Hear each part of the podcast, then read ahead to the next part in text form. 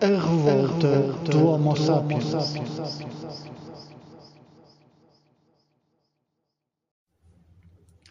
Bem-vindos.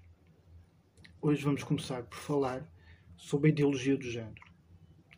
É uma realidade já com muitos anos, mas pouca gente sabe o que é. Se até há pouco tempo quiséssemos fazer uma pesquisa no Google, íamos por uma página da Wikipedia que diz que é uma teoria da conspiração da extrema-direita uma frase toda ela sem sentido. Por isso, importa saber o que é realmente a ideologia do género. De forma clara, é um conjunto de ideias anticientíficas, com propósitos políticos, que despreza a sexualidade humana na sua realidade natural e a explica somente pela cultura, ou seja, a sociedade, a construção cultural. E isto vai contra a percepção natural o senso comum e a ciência. Hoje em dia, um jovem é quase instigado a dizer: Quero libertar-me desta sociedade patriarcal como forçou a ser homem, vestir-me como homem, ter um corte de cabelo, passo a ser mulher. Isto para qualquer adolescente que está a passar por transformações naturais no corpo e na mente, que quer ser diferente, é terreno fértil para fazer mudanças irreversíveis no próprio corpo amputações, cirurgias, que de pouco servem o seu propósito natural, mas que no futuro terão pessoas com disfunções de personalidade, problemas maiores. Não está de forma alguma estudado profundamente o impacto destas tentativas de transformação das mais de 50 géneros sexuais diferentes. E muito menos das pessoas que se passam a assumir como animais ou como adultos que se identificam como crianças o que esta ideologia diz é: parabéns, conseguiste libertar-te do preconceito da sociedade. Ou seja, a ideologia do género não aceita os limites da natureza e afirma que a sexualidade não é natural, mas cultural. A natureza diz, por exemplo, que se nos atirarmos do décimo andar, morremos, mesmo que a cultura diga o contrário. Isto não é só um perigo para as próprias crianças e jovens, que resolvem adotar outro género.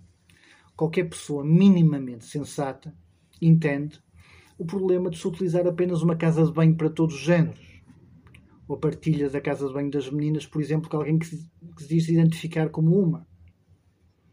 Outro perigo muito real é a normalização do género sexual, também chamado de pedossexualidade, ou adultos que se atraem por crianças, também chamado de sexo intergeracional.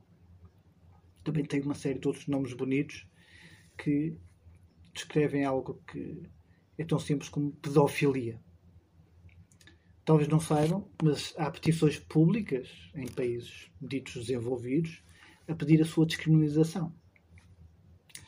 Talvez não saibam, mas há programas a tentar normalizar a suposta arte e criar a imagem da pedofilia como algo de belo e aceitável. Talvez não saibam, mas há um partido político na Holanda cujo único objetivo é a legalização da pedofilia.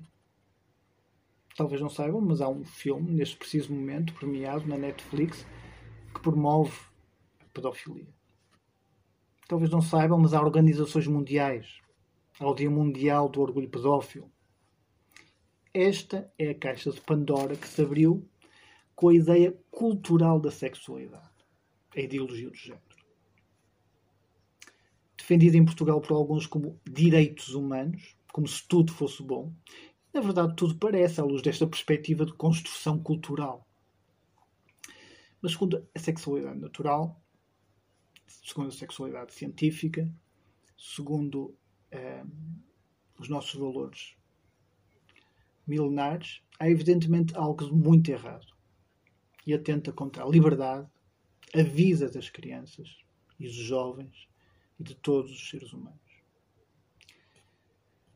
Outro assunto que eu gostava de tratar neste momento é o caso das aulas de cidadania que estão a ser impostas a crianças e jovens que têm forte teor ideológico, têm claras convicções políticas. No fundo, são um atentado à liberdade de pensamento. Não são mais do que catequização do Estado. É uma formatação mental dos cidadãos que nos dias de hoje só é possível encontrar em países totalitários como a Coreia do Norte e a Venezuela. O espírito autocrático com que o Estado se quer sobrepor à família na educação das crianças é um sinal profundamente assustador do despotismo tirânico de quem nos controla. Por isso, não deixa de ser curioso que os mesmos que se arrogam de nos terem entregue o 25 de abril de 74 numa bandeja de prata, serem agora os que controlam tudo, ou pelo menos tudo o que conseguem, desde a comunicação social à cultura, chegando agora à educação dos nossos filhos. É conhecido o caso dos dois brilhantes alunos que, por objeção de consciência, não quiseram participar nas ditas aulas de cidadania. E por isso mesmo tiveram de retroceder dois anos de escolaridade. É preciso dizer isto com toda a frontalidade.